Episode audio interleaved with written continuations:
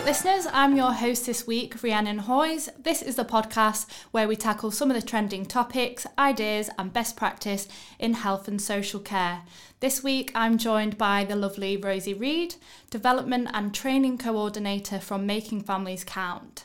So, Rosie began her pre- professional life in arts marketing, working first in London and then in Oxfordshire, where she ran her own company. In 2015, Rosie was asked to join the training organisation Making Families Count. Since then, she has also worked with NHS England, co writing Learning from Death guidance for families, as well as acting as a speaker for the original Patient Safety Incident Response Framework Roadshow with NHS England. She writes a blog um, and is a frequent con- contributor to various magazines. So, Rosie, welcome to, to What the Health Tech. Um, I just want to start by um, finding out a little bit more about you. I know you've got a very interesting career background, um, but what is it that you like to do outside of work? Outside of work, well, um, if I gave a very truthful answer, it would probably be thinking about work. But I'm not going to say that. I'm going to say that I have a massive vinyl collection, which I love listening to. Um, I'm very into dance music, like to spend a lot of time when I can getting myself around Europe to lots of festivals. And when I'm not doing any of that, I'm quite fond of a bit of painting. And I don't mean painting the house. Fabulous. That all sounds right up my street, to be honest. Painting, uh, dance music, I love it. Um, and it's great to find out more about you. Um, so thank you for sharing. Um, so let's get straight into the into the more serious questions now. Um, so firstly, can you give our listeners a quick overview of Making Families Count um, and a bit more about your role there? Of course, Making Families Count is a unique training organisation. We train healthcare professionals, sometimes social care professionals as well, and our training revolves around positive family engagement, the benefits for families and the benefits for staff. We're unique because we're made up of a mix of traumatically bereaved and harmed family members who work together with senior NHS staff. Amazing, thank you. Um, I think there's so much that kind of making families count get get involved with, and your role in particular sounds like yeah, very varied. Is is there kind of anything from your yes. role that you particularly enjoy I'm, doing? I'm very um, sorry. You know my role is varied, but I forgot to mention how role. Yeah. Um.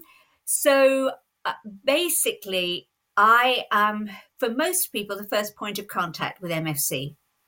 Um, yes, I'm the development officer, and what that means is that I'm the person who thinks up ideas, things we could be doing, things we should be doing, promoting us, making sure we're better known, flying the flag. But I'm also developing all our training. So I'm thinking about the contents of webinars, how relevant, how important they are. If we want people to keep on booking our training, our training has to stand out in a crowded marketplace. It has to become essential. And it does that because of the content and the speakers. Absolutely. Thank you for that. I think you're right in the sense that um, making families count stand out because I, I for one, did notice um, making families count at um, an event last year, um, which was actually the Patient Safety uh, Congress um, that you were talking at. Um, and that kind of leads on nicely to my second question um, which is all around the patient safety incident response framework. Yes. Um, I know you did a talk at Patient Safety Congress and you, you talked about obviously your personal experiences and kind of what brought you on board to making families count. Um, could you tell us more about um, yeah, the patient safety incident response framework and how you see that fitting into an investigation process and how it can be inclusive of patients and their families in order to make sure that both sides are heard. Well, first of all, I, I must say at this point, I'm not a specialist in PSIRF. There are people out there, people like Tracy Herlihy who wrote it, people like Lou Pye, people like Donna Forsyth, and they could tell you an amazing amount about it. What I can talk about is the training we do around it and how we think it's going to work. Um, there is no doubt that after we'd spent two years working on learning from death's guidance, that it became all too clear to us that over and over the same patterns were repeating following an avoidable incident, a serious incident in healthcare. And that is that families were being further harmed by not being engaged with well. And this had two effects. One, it it made for a lot of traumatized families out there, deeply traumatized families, who then had to spend sometimes years and years and years just fighting to get the basic facts of what had happened. And it also meant that instead of learning from errors, because everybody makes errors, everybody makes mistakes, it's, it's human. But instead of learning from those errors, even when an organization said it was, when they said that dreadful statement, we have lessons have been learned. So very often they may have been learned when the statement was made, but in reality, the same mistakes happened again and again and again. And we thought something has got to change. Something has got to change. We need to see organizations stepping back from a defensive role and again seeing, well, what can we change? And that's where PSIRF comes in. So I see PSIRF as son of learning from deaths or daughter, or possibly another relative. But it's using that same thing and it's saying that it's really important to involve the family in any investigation that takes place in a meaningful way. Meaningful because it has meaning for the family, but meaningful because the evidence that they will give will be given parity with the professionals and will enhance real learning for the organisation. Yeah, I think you raised a lot of good points there, Rosie, about um, making mistakes and how a lot of health um, healthcare professionals, you know, don't go into their daily roles wanting to make mistakes. It's just the reality and how how things happen and how the organisation responds to that is almost more important. They need to show that they are acting and they need to show that they are doing something about it. And I guess that's where, like you say, making families count um, come in and can help. Absolutely. Um, Some one thing that always sticks with me was I met a really remarkable woman. Um, she's a counsellor in um, Norfolk, and she's one of those people that you don't forget. Her name, her name is Sheila Handley. I don't think she'll mind me saying her name.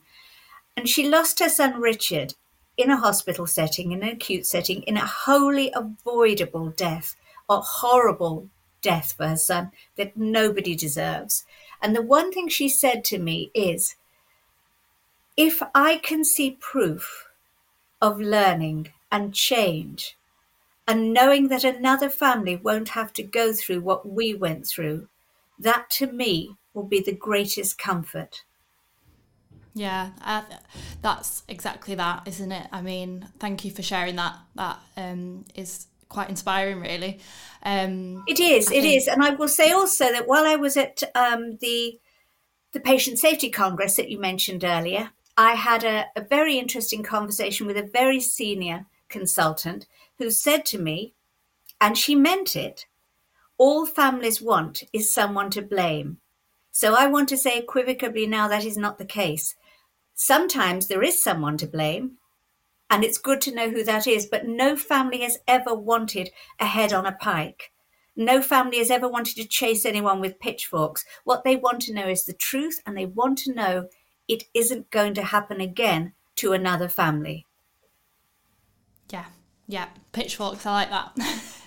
uh, nice analogy. Um, thank you for that, Rosie. I think um, for our listeners, it, it, would be quite interesting if you could tell us a bit more about your personal experience and, and, kind of what brought you to making families count in the first place. I know, um, obviously, that you kind of brought it up at Patient Safety Congress. So if you wouldn't mind sharing a bit on that. No, no, I, um, I don't mind sharing at all. I'm um, it's it's always a little bit difficult to talk about personal painful events um, I can hold forth for hours about other people's traumatic experiences very easily. But when talking about your own, it's a little bit harder. Um, to try and say it quickly, I came to this work because I used to be an ordinary person, believe it or not, well, fairly ordinary. Um, some people might dispute that. But like most people, my idea of the NHS was my local GP surgery and my local hospital. You don't really think beyond that because that's that is that is the NHS for you. And it certainly never occurred to me in my wildest dreams that I would encounter people who worked for the NHS, an organization that I admire beyond words. I think it is just a gift in this country. But it never occurred to me I would encounter people that worked for it who might be untruthful or dishonorable. But that's what happened. So my son, uh, my only son, Nico, um, it's a bit of a cliche to say the light of your life, and perhaps that does my lovely daughter a disservice, but he certainly, Nico was an amazing child and a wonderful son to have. And his death was unnecessary and wholly unexpected, and it catapulted me into this peculiar Alice in Wonderland world where up was down and down was up. I couldn't understand how it could be that the trust who were responsible for his care could actually send me a letter saying that they had had an investigation and had decided not to share with me why and how he had died because I would find that too upsetting. So I had to organize a funeral for my beautiful golden boy, being unaware of why and how he had died. And in this day and age, that is not acceptable. And I had to fight for years, for literally fight tooth and nail to try and get anything from this trust, any information, any engagement, any type of engagement. And it ended up with me becoming quite active on social media as I tried to raise the profile of what was happening to me. At this point, completely unaware that my story was mirrored over and over and over again all over the country. I didn't know that. I thought I was a one off. And gradually it dawned on me I wasn't. And I spoke at a conference. And at that conference, the woman that was putting together Making Families Count, who was at that point pretty high up in NHS England, she she thought that I would be a bit of a catch for the organization and asked me to join. It was actually the best yes I've probably ever given in my life. And I think my partner will forgive me for that. I'm sure he will. I'm sure he will. I'm sure he hears lots about making families count and all the work you're doing. I know you you do lots of blogs and, and things, don't you? So it sounds like you've definitely raised your profile and you've definitely shone a light on the things that need to improve um, in health and social care for everyone, but also for your son. Um, so thank you well, so much. I can't um, do anything for my son now, but I can do something for other people's sons. But the other thing I've realized is that whenever you get a trust that an organization, I should say, that doesn't engage well with families, they frequently don't engage well with their own staff. So when we're training people, we're very often talking about the way that staff work with each other, the way that staff support each other. Nobody finds it easy to have a difficult conversation with a distressed family member. So they need support around that. So it really isn't just about families, it's about breaking down that barrier of them and us and getting to the heart of it, which says you may work for, the, for a healthcare organization, but you're also a family member a family member can also work for healthcare. We are all the same and we all need support. And sometimes when staff are better supported and they come from a, a better place, they find it so much easier to engage with a distressed family member and they don't put it off and they don't they don't walk away from it and give it to somebody else who's even less able than them because they feel the confidence, they feel the backup, they know what they're doing. Yeah. Yeah, I think exactly exactly that and we were saying weren't we that everyone is a patient. Uh, you don't have to yep. work in health and social care. We are also patients. They're patients. And I've been a patient very point, recently. Yes. I've been exactly. I've had the most exemplary care. Thank you very much, Oxford University Hospitals. um, I had a heart attack followed by a heart arrest. I was dead for five minutes. I can tell you folks, It's not all that. It's pretty boring, really. Life is so much better. And I, yeah, I've been looked after by a team of fantastic people, and they are the reason I'm here talking to you today. Well, thank God for that. Um, well, or whoever. or whoever, whoever is in the sky somewhere. Whatever her name is. um, that that definitely kind of covers my um, my next question, um, which, um, as you say, you were in hospital yourself um, in November. Can you give us a bit more detail around that, Rosie, if that's okay, um, in terms of maybe how the experience was different, kind of. oh gosh, okay. Oh, so the experience of dying, chapter one. Um, I think that I think we all of us take for granted that we are in reasonably good health and that we expect our body to do certain things. We expect our, our lungs to pump air, our heart to pump blood, and we just get on with it. When one of your major organs, your heart, for example, lets you down, it's a shocker it changes the way you look at things. Um, it, I obviously I had very very first hand experience of seeing that when an NHS trust runs like a well-oiled machine, oh my God, they do it right. Apparently, within 40 seconds of me dying, I had a crash team on me. I was on the car. Apparently, they were wheeling me down a corridor while cutting off my, I have to say, my good Marks and Spencer's top, but that's gone now. Cutting off my top while giving me CPR, while shouting to the resus room they were on their way. I was oblivious to all of this. I was a laptop and somebody had pressed the button and I had gone to sleep. And yes, there wasn't a big white light waiting for me on the other side. There was just a big deep sleep without any dreams in it. And the first thing I knew was somebody calling my name. And I opened my eyes and turned to her and said, Who are you? And it turned out she was the woman who had just saved my life. So oh, big wow. up to Dr. Helen. Ah, oh, Dr. Helen, we love you. yeah, Dr. Helen, uh, head of the resus team at, well, one of the heads of the resus team at the Horton Hospital A&E, Oxfordshire.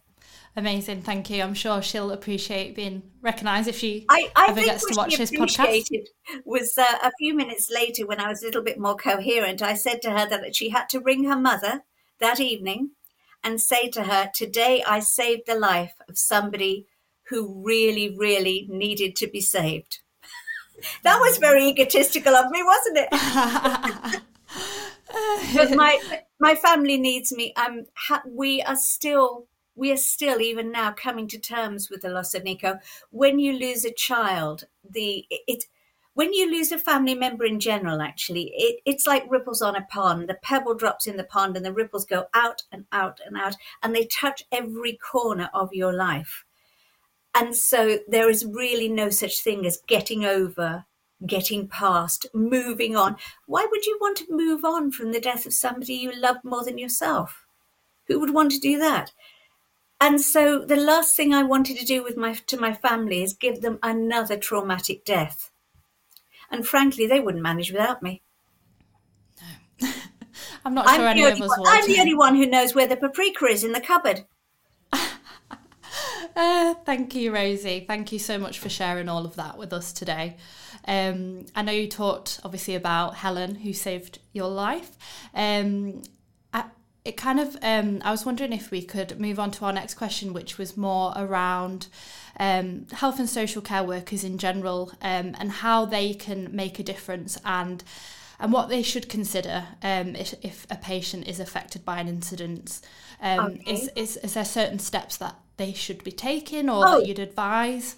Definitely, definitely. I mean, I would say number one, they should um, talk to whoever books their training and and have a look on our website and pick out some nice training courses for themselves, and they will find those extremely useful. But if I had to do a sort of a, a, a quick bullet point list, I would say number one, early contact the worst thing that could possibly happen has already happened to the family. You contacting them could not make it worse. You leaving it before you contact them simply gives the family the impression that you don't care. And you need to think about how that contact is going to be. Often picking up the phone isn't the right thing because you're suddenly, in effect, dropping into that person's house unannounced and they may not be ready for having phone conversation. So perhaps a letter might be better, but what you need to say is two two things at the beginning. You need to say you're sorry and remember saying sorry is not an admission of guilt. NHS resolution is very clear about that. They will never ever allow that to affect any case that may occur because the organization said sorry. Sorry is human. It's a human response. You are sorry that they are in agony. And the other thing you're going to say is what is going to happen next? You're going to explain that there's going to be an investigation or whatever there's going to be, and you're going to ask them what part they'd like to play. You perhaps could explain what their part could be. So you're from the very beginning, you're setting out a relationship which is open, honest, and transparent. You're thinking not about how you can get out of using duty of candor, but how you're going to use it in a meaningful way. Yeah, exactly. Um, I think they are like you, like very simple steps almost that should be considered straight away. Um, and I guess I don't know whether these things get get missed um, because there aren't the proper procedures or processes in place. Um, but um, obviously, making families count is there for NHS um, trusts and for healthcare organisations if they do want to reach out um, and and get training and advice. Um, so that leads me on to my next question. In terms of, we've been talking about a lot of things that can go wrong in healthcare, but there are also good parts. Um, of lots of good parts, like many. you being saved, um, and and times where things do go well. Yeah. Um, so, for example, in Radar Healthcare, complaints and compliments are both important to record, and it's encouraged for patients to feedback on on their experiences, so staff can see what has worked well and what can be improved. Um, so yeah how do we do you see patients and families getting involved to actually demonstrate when things are going well Well, there's lots of ways that families can get involved, but as I was saying before, you've got to remember that most people don't have a clue how that is. So it really is down to an organization to make it clear how they could. A family isn't going to know that unless they're told. Um, quite a lot of organizations have opportunities for volunteering, if that's your thing, and it can be very, very rewarding indeed. But if you get in touch with NHS England, you might be surprised just how many posts there are paid part-time work. They call it PPI, patient. It's patient partnership work basically, and it covers all kinds of areas from mental health to cancer care to almost anything you can think of.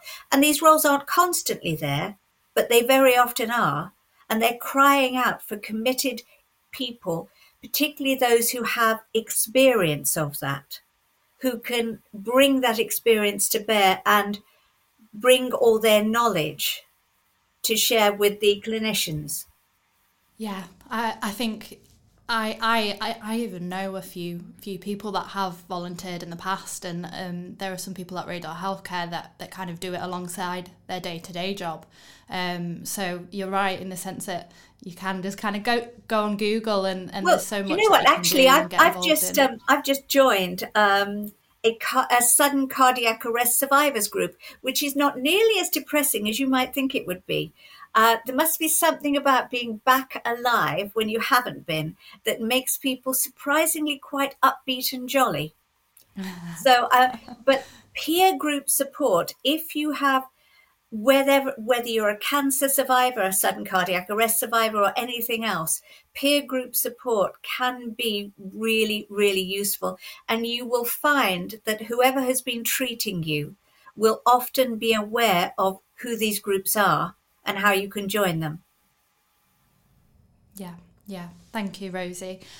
Um, so I'm I'm quite intrigued myself really to learn more about the training aspect of making families count and how organisations can get involved with you um, and the organisation.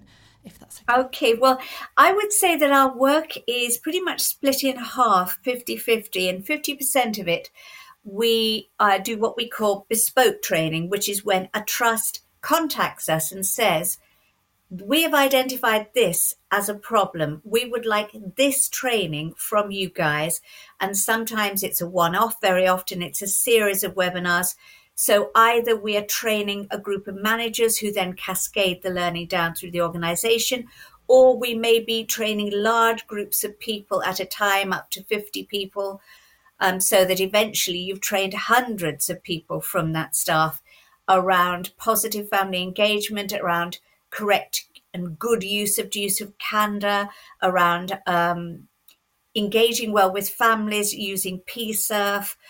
Uh, we also do training around confidentiality and information sharing. So that's 50%. And then the other 50% are webinars that we run. They're on our website and they are open for anybody to book. Obviously, the majority of them are booked by healthcare professionals because you, you have to be kind of interested in the subject matter. Um, one that is very popular is working well with families after suicide, because whatever whatever form the suicide takes, whether it was a suicide in the care of an actual organisation or away, it is a subject that staff find very very difficult to deal with, and the experience of being trained by people who have had the experience of being the family is often something they will never have come across before, and it can be a game changer for them. So, really, we've got the two things going on at the same time. We've also got, at the moment, we're doing a, a mental health project, which you're very excited about. Our project coordinator, Dorrit Brown, she is, it was really her baby, but it's all about training people to work better in the initial A&E assessment. So when a very, very poorly distressed person comes in, can you work well with their family to ensure that they are kept safe and they don't end up being another statistic? Amazing. Thank you, Rosie. Um, I think you made a good point in the fact that, you know, um, you, the training that you're pro- providing is quite, it's a, it's a different opportunity. It's a, it's a chance for healthcare workers to maybe get to know certain family members and outside of a work setting for them. I I, I, I, think it's work, I think it's but... more profound than that, to be honest, Rhiannon. I think it's more profound. I think the majority of the people that we train have never ever had to even contemplate what it is like to be a bereaved, harmed family member. They haven't got time to think about it. They're much too busy moving on to the next job and it can be an absolute light bulb moment. If I told you about the number of times we receive emails and feedback from people saying, You have changed my practice. My training with MFC has changed my practice and the way I work with families. And it's that's what it's all about. That's why we exist. Yeah. Well, yeah, that, that's what you want. That's what you want to hear, isn't it? That that feedback. Yeah, yeah. Um, and we also like the one where they say, um, "It was so amazing. I have to tell everybody and get everybody else to book." We like that one too, or perhaps yeah. that's just me. Um, so you kind of covered the the mental health project um, that that you're working on. Is there anything else on the horizon for oh, making yes. families count? In oh yeah, 20, well you know you're asking the development coordinator, so yeah. Um, obviously, we, I'm. I mean, part of my job is thinking about new things that we can do. Any opportunity we have to be able to um, present at congresses and conferences so we we are going to present for the first time at another big conference in the north of England, in the northeast of England. Uh, this summer, which is going to be nice because it's also face to face, you know, because I think we're all, you know, we've all enjoyed the virtual world, but it's nice to get back to a bit of face to face. Apart from that, um, myself and my colleagues are working on new training around um, there's there's a fairly new phenomena in the NHS, which is family liaison work, which in a way mirrors the police's FLO, family liaison officer work. A little bit different, obviously, but until now there hasn't been any dedicated training for FLOs to take. So we're working on a package of training that any FLO in the country would be able to come and take. And that will be ready to launch in um, autumn. I'm also working on a package of training around maternity deaths because, as I said to you at the beginning, we have to keep it current and relevant. What are the big issues that are going down in healthcare at the moment? And we need to keep abreast of that. And obviously, maternity deaths and working better with families after maternity deaths and neonatal is, is a very big thing at the moment. It is, yes you can't, can't get away from it at the moment, can you? So it's great that you're doing you're doing a lot of work around that. Um, so that kind of ends our um, serious questions, I'll call them. Um, I'm going to leave it on more of a kind of lighter note. Um, and basically, um, at the end of every episode, we ask our guests to describe their What the Health Tech moment. So this can be a question that is weird, wonderful, or just a moment that you kind of remember during your career or your life that you've kind of gone, yeah, I remember that. Okay. Um, well, you warned me that was coming, so I've had time to think about my. I'm going to call it a light bulb moment because I think if we're very lucky in our lives, we get a few of those. And the one that I'm going to recall is it's my very first training event with Making Families Count. It's the beginning of 2015. I am pretty nervous and I go into a very large room filled with hundreds and hundreds of people that have come to attend our first ever training event, which was face to face, of course, back in those days. And I sit somewhere towards the back of the room because I really don't know where to sit. This is all still a foreign land to me. And they show a film of me talking about my son and about my son's death and the aftermath of the death. And as I watch this film, which is pretty peculiar anyway, watching yourself, I realized that almost every single person in that room is silently weeping. They are so moved and I'm astonished. These are senior clinicians. These are people who have seen it, done it, and worn the t shirt with the blood on. And they are in bits. And in that moment, I suddenly realized that these people who have seen and done so much have never, ever sat down with a family member who has said to them, and it feels like this. And when you did that, it felt like that. When you didn't do this, it felt like this. And this is the effect it's had long term on me and on my family. And they didn't know that.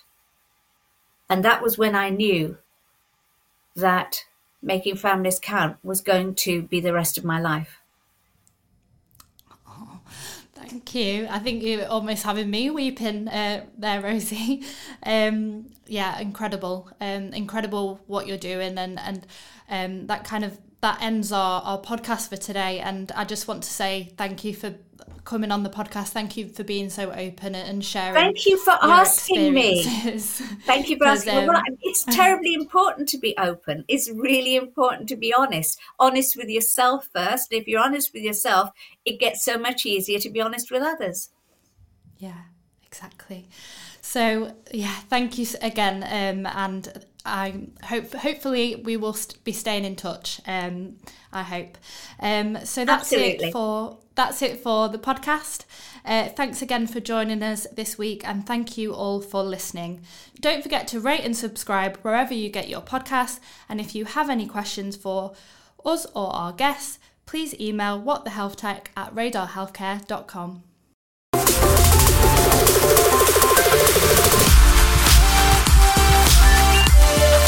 Música